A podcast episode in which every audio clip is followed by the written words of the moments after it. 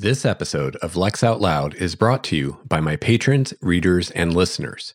If you'd like to learn how to support this podcast, visit lexstarwalker.com slash support.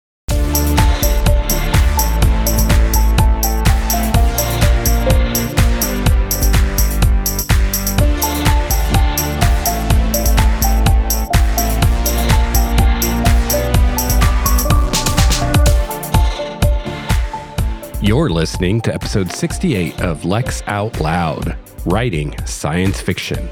I'm your host, Lex Starwalker. This show is a chronicle of my journey as a science fiction novelist.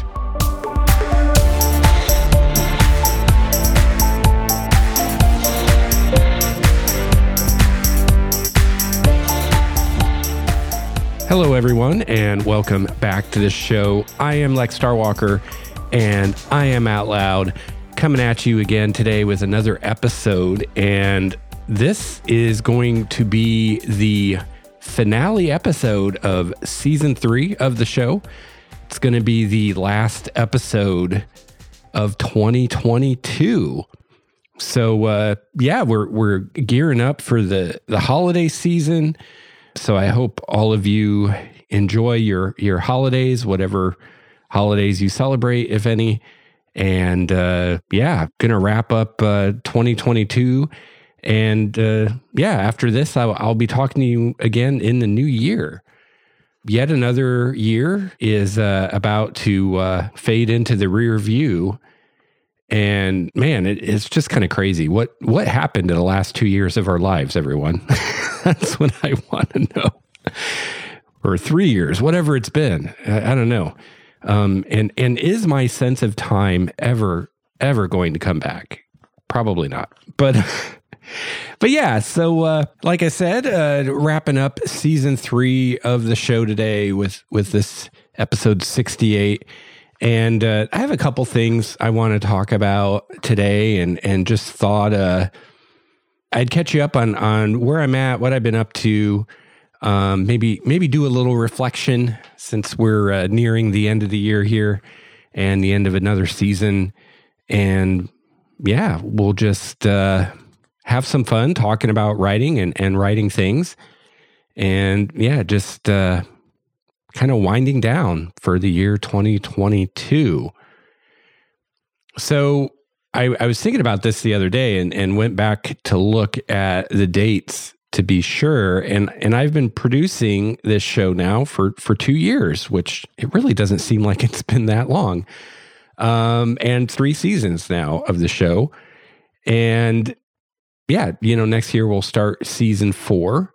And so during the the two years since I started this show, yeah, I started out in in the beginning of that time period. I, I did a lot of uh, research and, and world building on my setting and more recently, I've completed five drafts of, of my novel, Critical Balance Now. It's currently with the beta readers, and I'm preparing to submit to agents.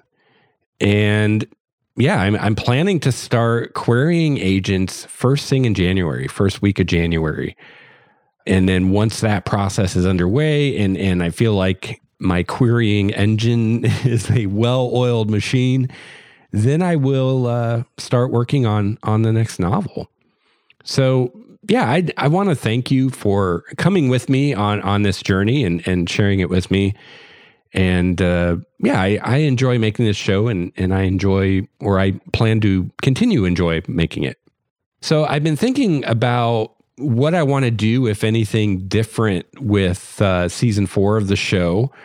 Um, maybe I'll make some changes. Maybe I won't. I'm I'm not sure right now. I I've, been uh, kind of just brainstorming ideas of of anything I could do differently or or maybe something new.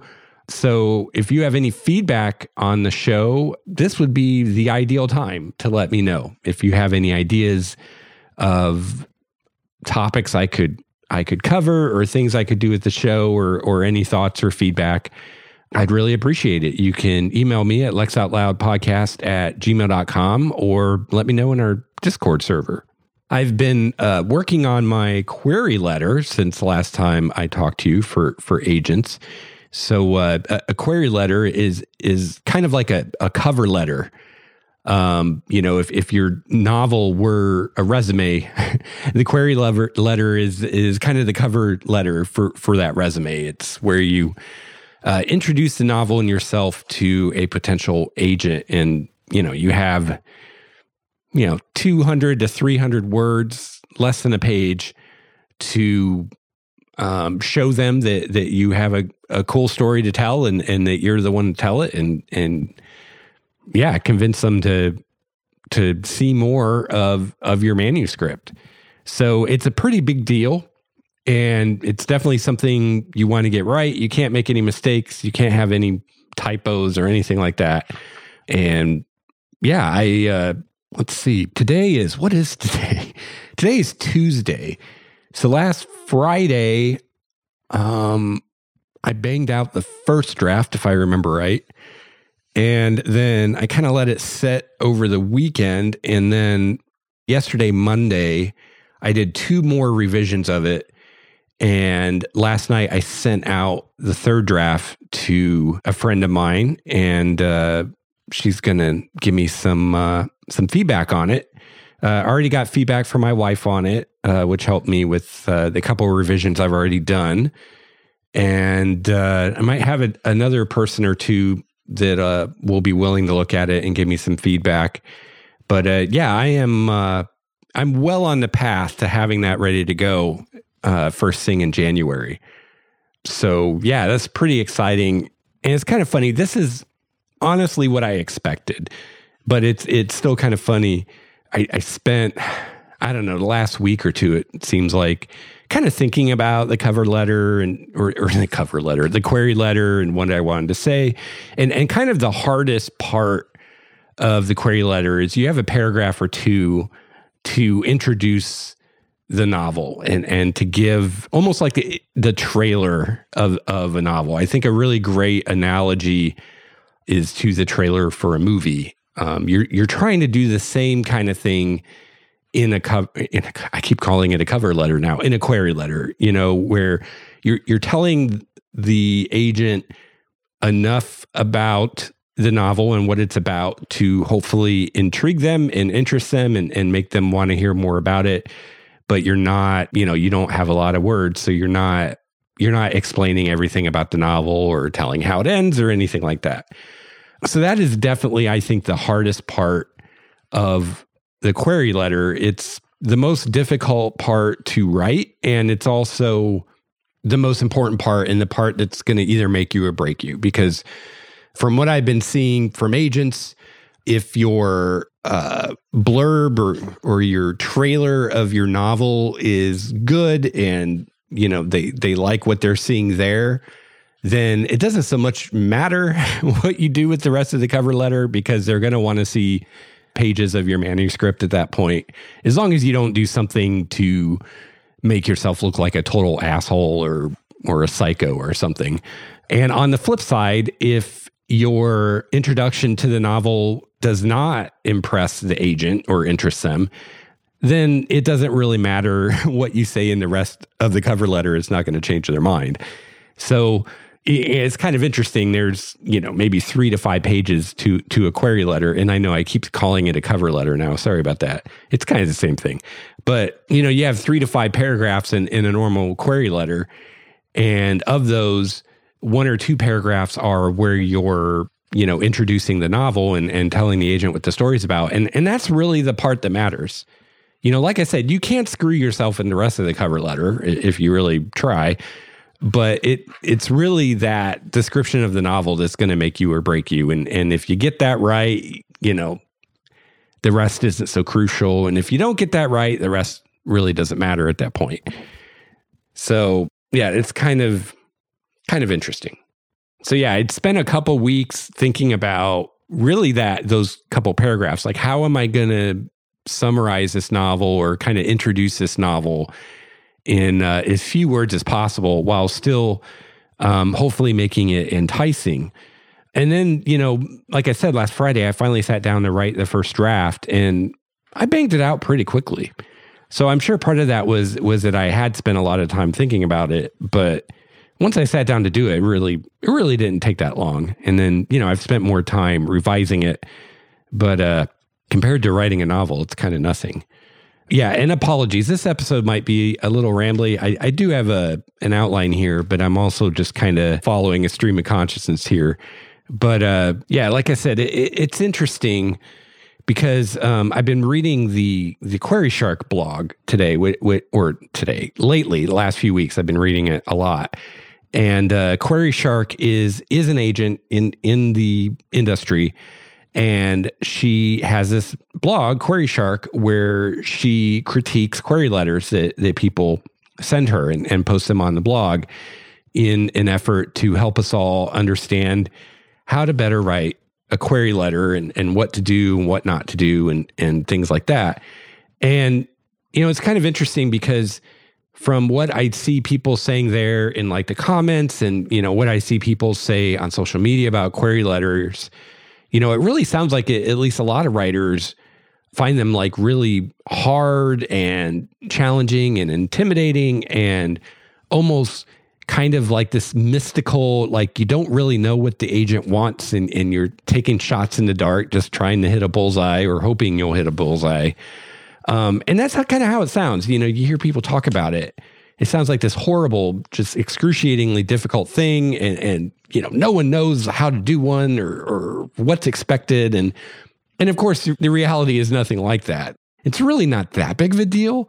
Like I said, it's, it's very similar to writing a, a cover letter for a resume. If you've done that very much, then, you know, th- this is very similar. And yeah, I was I was thinking about it the other day because I, you know, I've done three drafts of my cover letter, and I, and I'm not going to sit here and say that my co- cover letter.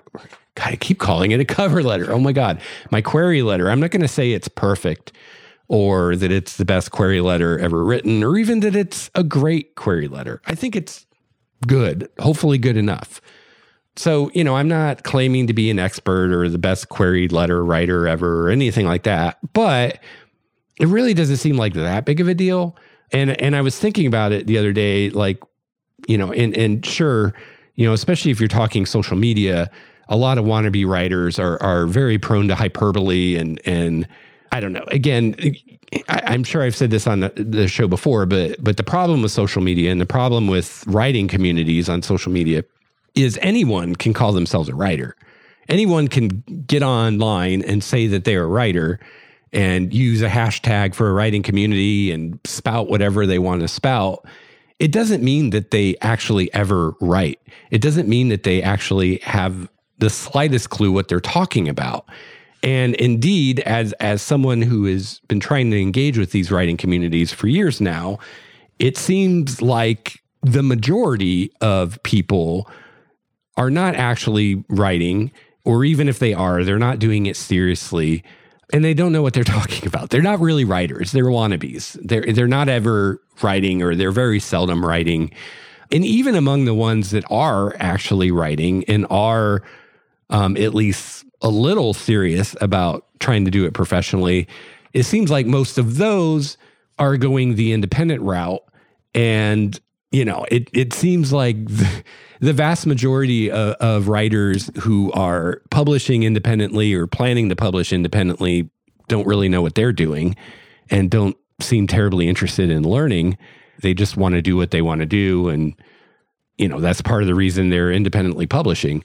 So yeah, you know, you, you can if you pay too much mind to what people say on social media, you can get some really weird ideas because you're mostly hearing from these people who aren't really writers or they're not serious about it or they're not actually doing it or they're not doing anything to learn more about it. They don't necessarily really know what they're talking about. So there's a lot of misinformation and there's a lot of hyperbole. And then there's just a lot of people who seem uh, to be very fragile and, you know, they get the slightest rejection or anything like that and, and they like have a meltdown and, and can't seem to handle it. So you see a lot of that. And, and so it's easy to think that that's the way it is and that's how most people are just because that's what you're seeing on social media. But, you know, you don't know how many writers are not on social media or, you know, how many writers are, are on social media, but they don't you know, post or interact a whole lot. And, and indeed, the few writers I have found on social media that I've connected with that that seem like they're the real deal, they usually are not posting very much. In fact, most of them don't even post every day because, you know, they're actually writing. They're not spending all day on social media, you know, posting and reposting and all this stuff. So, yeah, a lot of times it seems like the people that are the most vocal on social media are the people that are the furthest thing from an actual writer who's actually writing on a daily basis. So, yeah, you got to really keep perspective and and really question and be extremely skeptical skeptical spectacle. Be extremely skeptical of of what you hear people say online when it comes to writing because yeah, it seems the loudest and most common voices are are the ones that know the least what what they're talking about and have the least experience. So, you know, that's where some of this is coming from this the seeming perception that oh the query letter is such an agonizing thing and no one knows how to do it and blah blah blah blah blah. And of course it's not really true. So that's a big part of it is just you know people are prone to hyperbole and and the people you're seeing online are probably not the real deal. They're they're posers. Um so that's a big part of it. But i was thinking about it the other day and i'm like you know maybe another aspect of this is that you know i got a degree in anthropology and a big part of earning a degree in anthropology was doing research papers where I would read these big, thick ethnographies that were not, I mean, they were, you know, science books. They weren't written for the masses, they were written for other anthropologists. They were scholarly works, it, and I would read numerous of these and and then write papers on them and, and all this stuff and, and do my own research and all this stuff. And you know, this was at a university level. And in fact, I, I, for one semester I did an independent research project where the whole quote class was me working individually with one of my professors and and doing my own research. And uh, I did a 50 plus page re- research paper on uh, actually I did it on the Lakota sweat lodge ceremony if you're curious what it was about. But uh, yeah, so when you when you come from a background like that where you've written research papers massive research papers at the college level where everything has to be cited and annotated and you have you know works cited and all this stuff and you've written a lot of cover letters for resumes to to get jobs writing a query letter isn't that big of a deal. It, it's like I said, it's very similar to writing a cover letter for your resume or your CV. And honestly, compared to writing a research paper for anthropology or anything else at the college level, it's pretty easy. And if nothing else, it's a lot shorter. So, yeah, I, you know, that's another thing I found myself wondering recently. I'm like, you know, again, people online, you don't know who they are, you don't know what their background is. And I'm like, I wonder how many of these people who are, you know, going off the deep end about query letters, you know, how many of them have never written a cover letter or have seldom written cover letters or even a resume for that matter? How many of them have never written a college level research paper? You know, maybe a lot of them, maybe all of them. I don't know.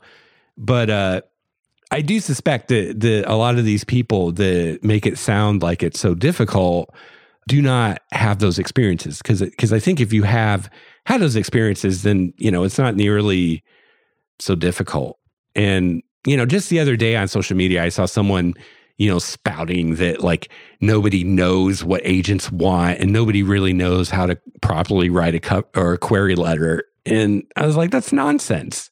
And I even told the person, I'm I'm like, this is like a very defeatist attitude. I said, there's actually tons of great information out there for those willing to do some research about how you write a query letter and what should be in it, what shouldn't, what agents want. And and I mentioned the Query Shark blog is just one such resource, and there are many. So uh, yeah, anyone saying something like that, they're either being hyperbolic or they haven't actually done any research and they don't know what they're talking about. Big surprise, someone online not knowing what they're talking about. So as I said, I've I've been reading Query Shark a lot lately. I don't at this point think that I'm going to submit my query to her. you know, something she asked that people do that I'd be willing to bet a significant amount of money most maybe no people actually do is to read all of the blog archives before you submit a query to her.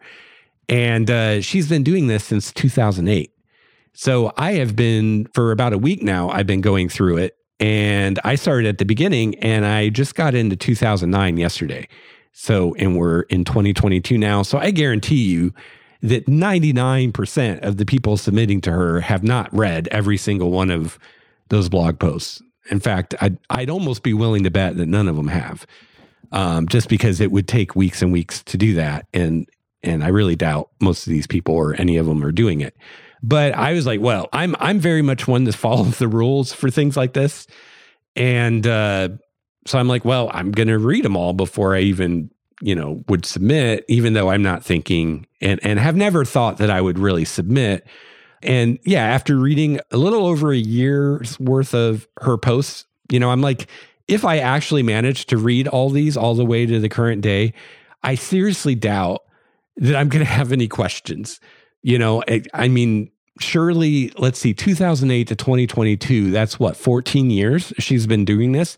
Surely, after over 14 years, she has answered every possible question. She has at least once highlighted every possible mistake that you could make. So if you just do your due diligence and read the blog like she asked you to, and you pay attention and you remember what you read and you comprehend what you read, probably shouldn't need to send your query letter to her because it's it's all likely been covered numerous times.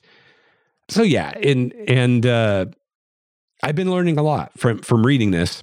And something that jumps out at me, and maybe this is something I can talk about more in another episode, but I'm not going to go into today because I don't want this to get too long, is uh, how I'd say 99% of the mistakes I see her calling out on the blog that people are making in their query letters can fall into just a handful of categories of mistakes. So it's really just a handful of mistakes that people are making over and over and over again. And they're all really easy mistakes to avoid. So I don't think writing a good query letter is, is nearly as esoteric or unknowable as a lot of people would have you believe. You know, it's just, you got to do the work. So, uh, one thing that did jump out at me, though, I think this was yesterday reading her blog, that really made me think, and, and this was something I wanted to bring up on the show today, is thoughts about voice. You know, when we talk about a writer's voice, there was this particular query, and, and actually now I've seen two or three of them that were like this, where she was basically like, This is great. I want to read this book, you know. And and I think at least one of them, she actually asked the person to send her the manuscript because she thought she might actually represent it. And in in these instances, she has said that the reason that she's like, this is great, I want to see more, is because of the voice.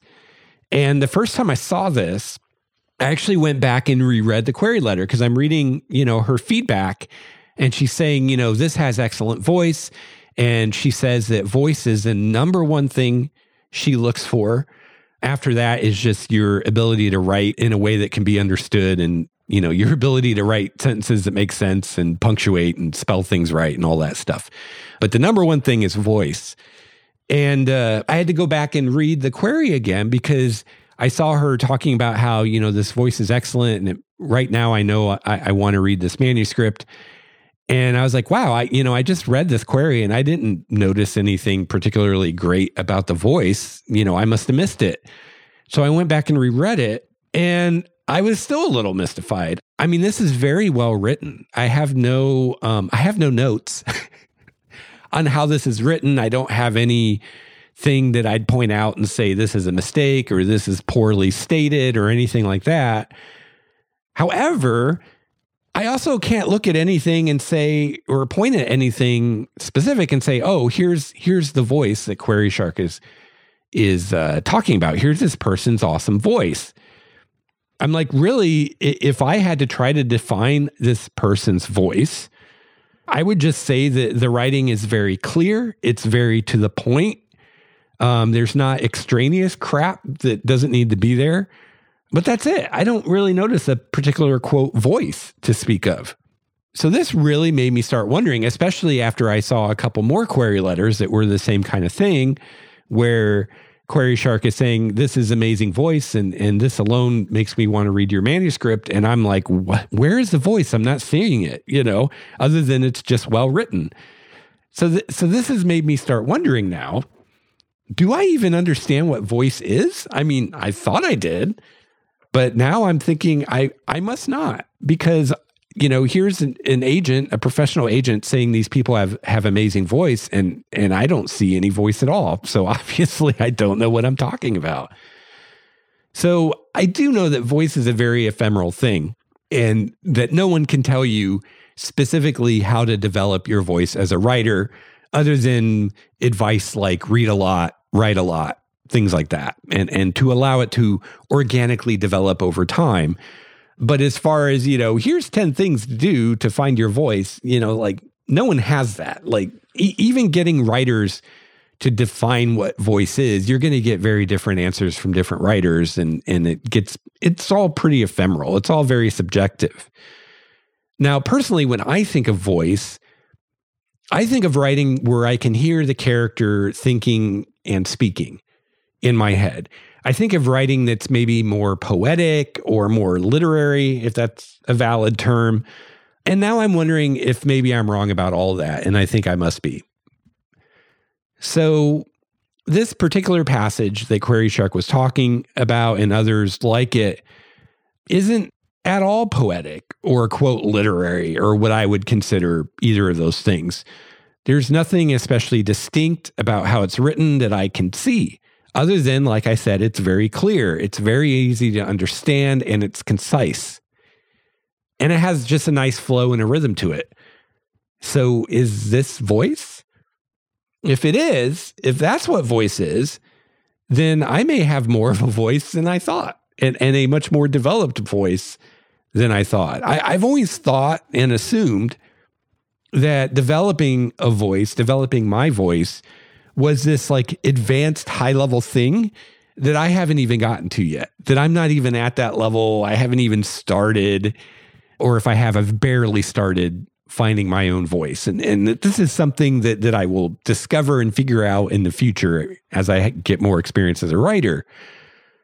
But now it seems possible, even likely, that I don't really understand what voice is and that I've actually been developing my voice all along without really realizing it and that mine is, like I said, maybe a lot more developed than than I think. So I started looking today in preparation of this article. I'm like, you know, what do people have to say about voice? And I found this definition in a New York Times article, which this article was more talking about writing essays, but it's still applicable. I mean, voice is voice. So it says a writer's voice is the way his or her personality comes through on the page via everything from word choice and sentence structure to tone and punctuation. And as I looked more, that seemed to be the common thread that I was finding in, you know, different people talking about voice and how they defined it. The, the common thread seemed to be that it's your personality coming through in the writing or the personality that you want to project in, in your writing. Because this article uh, from the New York Times, which I'll link in the show notes, was talking about how you might use a different voice for writing different things. Like you might have one voice for writing the cover letter for your resume and another voice for writing an essay on, I don't know, the Lakota Sweat Lodge or something. And yet another voice when you're writing your science fiction novel. And yet another voice when you're writing a letter to a friend. And yet another voice when you're writing something on Mastodon, et cetera, et cetera. And, you know, as a professional writer, or as an author. You may have different voices if you write different series or in different books, or maybe you write in different genres. Or you may be someone that, that has such a clear voice that you kind of have this distinct voice in everything you write. Side note slash tangent here, I, I think Stephen King is a writer like that. Like he has a very distinct voice, and every book he writes has that voice, even to some degree, I think to to his detriment because for instance i'm i'm reading his book fairy tale right now and the main character of the book is a high school senior in the current day, but he talks like and thinks like someone from my dad's generation, maybe even older. and and that's just you know Stephen King's voice. I mean, he uses these old timey phrases and slang that you know were probably super hip in like the 40s or the 50s or something, but now they just sound like your grandfather trying to be cool or something. And you know, normally I don't notice it that much, or or it's not a negative thing. But when he's trying to write an 18 year old in 2022 and he sounds like my grandpa, yeah, it kind of throws me out of the story quite a bit. So yeah, you know that's that's an example of voice, and I, I definitely wouldn't say that Stephen King is poetic or especially literary or anything like that. So yeah, maybe maybe that's kind of a window into what voice really is, um, because with him, you know, I would say it is those things like like what this was just mentioning, like word choice, especially slang and and and idioms and turns of phrase and things like that, and the tone and, and things like that. So yeah, it, it's just really interesting. So yeah, I don't think uh, I I had as good a handle on what voice even is as I thought I did. So this is something, you know, I'm I'm to look into more and learn more about, and and could be something maybe I'll talk more about on the show if if I have anything to say about and if people want to hear it. All right. So the other thing I wanted to talk about a little bit today, and this kind of goes along with the last episode a bit, but kind of the process of writing a novel and and and specifically writing one novel after another, writing, you know, novel after novel after novel. And I just found myself thinking about this lately. And, you know, last episode I talked about revising versus drafting and and how, you know, those are kind of two phases of writing a novel and how when I'm in one of those, I I tend to look through rose tinted glasses at the other one, you know. So if I'm revising, I, I start thinking, oh man, I wish I was drafting. It's more fun. Or if I'm drafting, I start thinking, man, I wish I was revising. It's more fun. But there's actually more to writing a novel than just drafting and revising. And I was thinking about how you go through these phases or these stages in the writing of a novel and the editing and all that and how, you know, if you're going to be a novelist, if you're going to be a professional writer, you know, how you do this over and over and over again. And I just thought it was kind of interesting and I I thought I'd talk about my my thoughts on this a little bit. So if I look at the last novel I wrote, uh, Critical Balance, and I look at kind of the process that I went through to do that, the first stage or phase of that was research and world building. And I spent, I think, over a year, might have even been two years, just doing research and world, world building, just coming up with things for my setting, researching things for it. Um, I'm writing science fiction and I'm trying to write realistic science fiction. So a lot of my research was into um, technology and science and, and things like that and just you know developing the setting building it up coming up with details about it. Uh, a big part of that for me was figuring out how far in the future it was and and kind of how i approached that was i looked at the technology i wanted to have in the setting as far as advanced technology that we don't have today and then tried to extrapolate you know, how far in the future would we need to be for that technology to be available? And then I use that to inform uh, my decision, which, which by the way, the the novel takes place in the year 2222.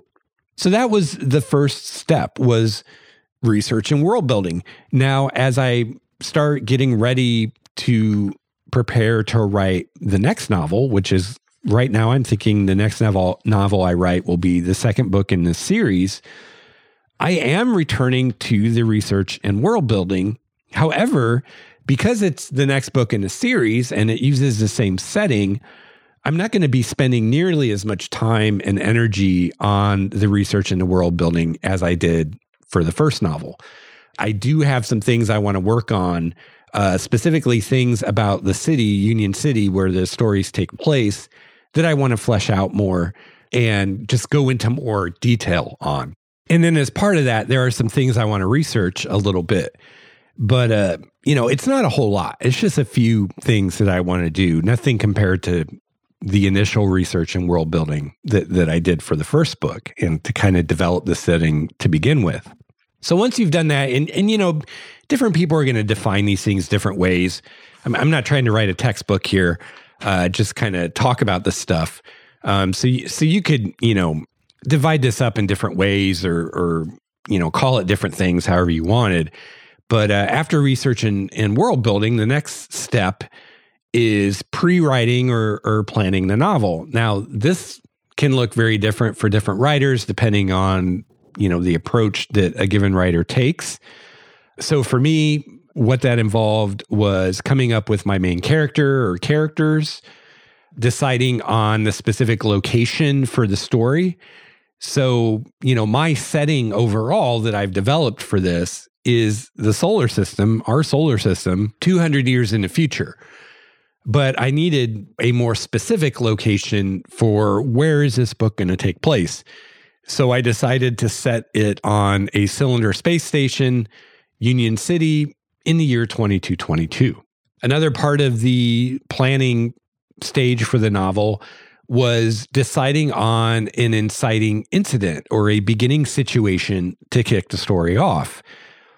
And then deciding at what point to enter the story so I decided, okay, this is the the situation that's that's going to be coming up in the beginning of the book. That you know, the book is going to be largely about how the characters deal with this situation that arises, and then deciding, okay, now that I know that, where do I want to start the story? Where's the best point to start telling the story about this situation and and what happens? And then at that point, I chose, you know, once I knew what my beginning situation was. Once I knew where I wanted to begin the story, I then chose a specific location within the city where I wanted the opening scene to take place. And then I started drafting. So, yeah, the, you know, now obviously the research and world building could be considered part of the planning of the novel, or some people call it pre writing. But other than that, you know, I spent a lot of time on that. But but this other stuff, you know, it wasn't much. Come up with my main characters, decide on specific location, choose inciting incident, decide at which point to enter the story, choose the location for the opening scene, start drafting. So yeah. Now, if you're someone who's going to make some huge, extensive outline before you start writing the novel, then you know this might this phase might be a lot more involved than it than it was for me. So the next phase then is writing the first draft. And a lot of times this is what I think of as the my favorite part of writing a novel. I don't really know if it is for sure. It's hard to say because like I said my perception of what is my favorite part depends on where in the process I'm at and and it changes. But if I have a favorite part, it probably is the the first draft phase. So for this stage in the novel writing, I have a daily word count goal that, that I hit every day. Last novel, I started out writing five days a week and then I went to six days a week. This next novel, I plan to start at six days a week and I may go to seven days a week. We'll, we'll see. And when I'm writing the first draft, I, I keep going forward. I don't stop, I don't slow down. I don't go backward, which is to say, I don't go back and edit or change things I already wrote. And I come up with things as as I need them, you know, whether that's specific locations in my setting or supporting characters I need. I just come up with stuff as I need it. And then as I go, as I write that first draft, I further flesh out the characters I use as I need to. And the same thing with locations. I as I use locations, I flesh those out. Then once I finish the first draft, the next stage is letting the novel rest. Um, for me, I think a, a, good minimum here is six weeks. So I, I want it to go on a back burner for six weeks while I do something else, think about other things, so that I can come back to it with fresh eyes. However, that said, I think actually two to three months is is ideal. I did six weeks for critical balance, and I think it was enough as far as a, a minimum. You know, I wanted to get back into it. But uh, honestly, the more time you can take off, the better. You know, the, the the more time you take away from it before you go back to revise, the more you can approach it with fresh eyes. The the more you're going to see what's really on the page instead of what you think you wrote on the page, and the more you're going to be able to look at it objectively. So the more time you can take off, the better. Six weeks minimum for me. And then after I, I've taken that time off, the next phase is revising. So, first up is the second draft. So, for me, the second draft is a read through of a printed copy of the manuscript. I sit down on my couch with the manuscript and hard copy and a pen and a notebook, and I just read it. And I take note of any changes I see that I want to make as, as I read through it. And then, yeah, I do as many revised revisions. I do as many revisions as I as I think I need uh, before I send it out to the alphas. Um, this last book, well, I, I kind of had two two phases of alphas. So the first group of alphas got the second draft, and the second group of alphas got the third draft. Once I get feedback from the alphas, I get the manuscript back from the alphas. Then I do one or more revisions as needed. Uh, this last book, I did two more revisions. And then I sent the fifth draft out to the betas, which is the next phase. And then once I get the manuscript back from the betas, then maybe one or two more revisions as needed. And then that's the quote end of the process. At least for me now, that's the end of the process. Because at that point, once I've gotten the beta feedback, I've done a couple more revisions or whatever I need to do. You know, at that point, I've gotten it as good as I can get it. And now I start querying agents with it. And, you know, at, for now, that's kind of the end. And unless I get uh, feedback from an agent that, that leads me to do another revision, uh, which could happen. Um, now, once I have a publisher, then this would be the point at which I would start working with the editors, with the publisher on the manuscript and, you know, make the revisions that, that they want me to make. Um, but for now, this is kind of the end of, of the process. And I really do find that I enjoy every stage of this process. There's things I just really enjoy about every step. Every stage has its own kind of feel and focus to it you know, as I discussed in the last episode, there are things I like and don't like so much about each phase, but overall, I, I enjoy them all. I mean, I would hope that's the case, right? Because otherwise, this probably wouldn't be a great uh, career choice for me if if I don't enjoy doing it. Now, like I said before, you know, things may change for you personally from this if you're more of a planner or an outliner than I am. But I think the overall gist, the overall flow of it is going to be the same. You know, a novel goes through these distinct phases as you first conceptualize it and then you write it and then you rewrite it and you prepare it for publication. Now, if you're independently publishing, then obviously there's going to be a lot more revising than than what I'm doing here or at least there should be. And also you're going to be working with at least one professional editor that you hire before you publish it or at least you should be. So yeah, you know, that will be different too. But but still you're going to have these kind of discrete phases that you go through as you write the novel and as you rewrite it and and all those things. And then when it once it's done, you turn around and you start the whole process over with the next novel and and you get to go through this all again. And you know, I've only written two complete novels so far. So my experience is quite limited. My sample size is small, a sample size of two. but at least so far, it has changed my process. And actually, it changed a lot between the first and the second novel. I've talked a lot about on the show before that my first novel, I had a very extensive outline. It was much more planned. Where this novel I just wrote, there was no outline. There has never been an outline. There, there still isn't an outline. And uh, it was much more discovery written than than it was planned. Like I said, I, I started out with a beginning situation. I had some ideas of some kind of general ways things might might go, uh, and that was it. And I just threw my characters at the situation and saw what happened. So I would guess that this next novel I write, write things will change some more, but probably not as much as they did between the first and second novel. I, I at least right now I am intending to take a very similar, pretty much exactly the same approach uh, for the next novel as I did for this last one. Other than, like I said, I'm not going to be doing nearly as much world building first. But as far as how I wrote the first draft, I'm at least right now I'm I'm planning to do it the exact same way. Um, but we'll see. I suspect that uh, that as you write more novels, you know, you're always evolving as a writer, and and your process is always evolving as you grow and learn more. So I would guess that most novel, you know, maybe two novels you write in a row might be very similar, but but as you go through time, you know, your process evolves and changes. I, I would think for most writers. So I'm I'm sure mine will too. But at least for now, that's that's kind of how it works for me.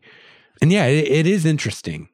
And and it's interesting. I, I guess what I the last thing I kind of want to I don't know touch on here is the I don't know how to say it the kind of the emotional timbre of these different phases and and how at least for me like I'm always excited about the book that I'm writing but at different phases that the excitement takes on different flavors or it, it's different you know?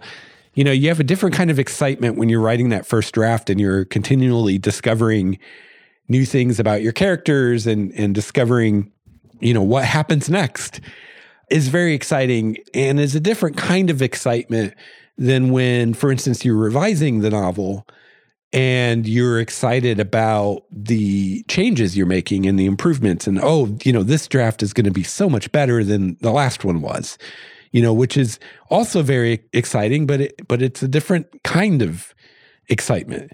And then you know as you're getting feedback from your alphas and your betas you know that's exciting in its own way too. And then now it's kind of funny where I'm at now is I'm getting excited to be done with it. You know, it's it's like I've I've done f- five drafts of this novel. It's right now it's at 116,000 words, so it's a pretty meaty novel. And I've read it at least five times myself and and revised it four times after the first draft.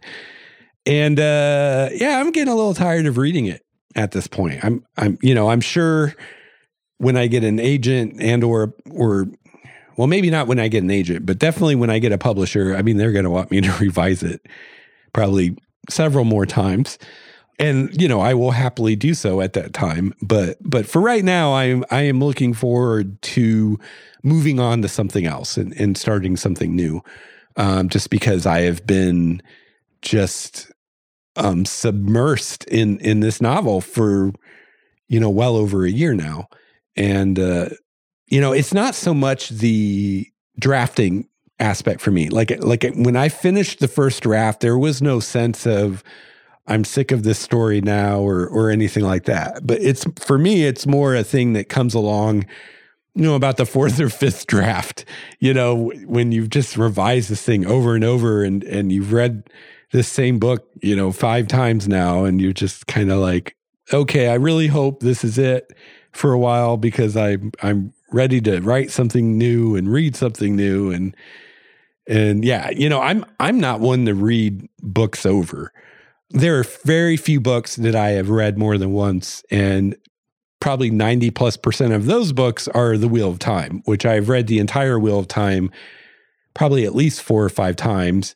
And then some of the earlier books I've read even more off more than that.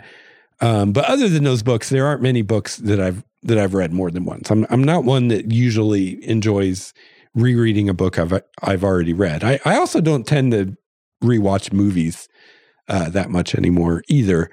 So yeah, you know, might be a little different if you're someone that'll read the same book four or five times. You know, maybe the revising wouldn't be quite so um, hard on you, and you wouldn't quite get so sick of it by the end. But but then maybe you would because you know revising is a lot different than just reading a book for fun. So, yeah, I don't know. It's just interesting to me. this creative process because I, I think what makes writing a novel so interesting is it takes so much time and it happens over such a long period of time you know and, and in that way it, it seems different than a lot of other creative en- endeavors or at least ones that, that i have any experience with. You know for instance i've i've written songs before and i don't know probably the most i spent working on a song i was writing was maybe a few weeks at most. Probably not even that maybe is probably more like a number of days. And you know each of those days you're working on it you know probably less than an hour, right? It's not a lot of time that goes into it compared to writing a 116,000 word novel. Yeah, it's it's it's really interesting. Just the, the amount of time that goes through it and kind of this journey that you go through as as you go through these, you know, these different stages where where it starts out as just, you know, the glimmer of an idea and you're not sure where it's going to take you and then you write that first draft and you're you're discovering the story as you go and you finally get to the end and you're like oh now i know what the story is. Then you turn around and you revise and you revise and you revise just polishing and honing that story and making it as strong as you can bringing out themes all those kinds of things. And then you're getting feedback from readers on it and then doing still more revisions and then eventually you get to the point where where you're done or at least done for now. And then yeah you turn around rinse and repeat and do it all again. And yeah it, it's interesting. Now i haven't actually gotten to the end. I, I mean i guess the end for writing a novel is when it's actually published right? Because that's at the point that's the point where you're done with it and you're not going to do any more revisions or anything like that. And you know i haven't gotten to that point yet so maybe maybe when I do finally get to that point, maybe that will be a bittersweet kind of moment where it's like you're a little sad that it's over. It's like, oh, I'll never, you know, be working on this novel again. You know, this chapter of my life is over now. And and there might be kind of a bittersweet element to that. I, I kind of expected that already to kind of have this bittersweet kind of nostalgia of like, oh man, I'm winding down on this book and I'm going to miss working on it. But yeah, at least now there there's it's just sweet. There's no bitter to it. I'm I'm looking forward to not having to revise this book anymore and and being able to do something else. But yeah, maybe maybe when it's finally done done with a capital D, maybe then I, I will have those feelings of nostalgia and like, oh man, I'm gonna kind of miss working on this. But then again, maybe not so much as I'm intending to do a series. So you know, it's a little different than when you write a standalone novel and and you finish that and it's like, well, I'm never going to use these characters again. I'm never going to use this setting again. You know, I'm completely done with it. So that's a lot different than, you know, like my situation where you know, I plan to do a series of novels and so I'll still be using the setting, I'll still be using a lot of the same characters. And so, you know, I'll be saying goodbye to this particular book and this particular story, but I won't be saying goodbye to the characters and I won't be saying goodbye to the setting.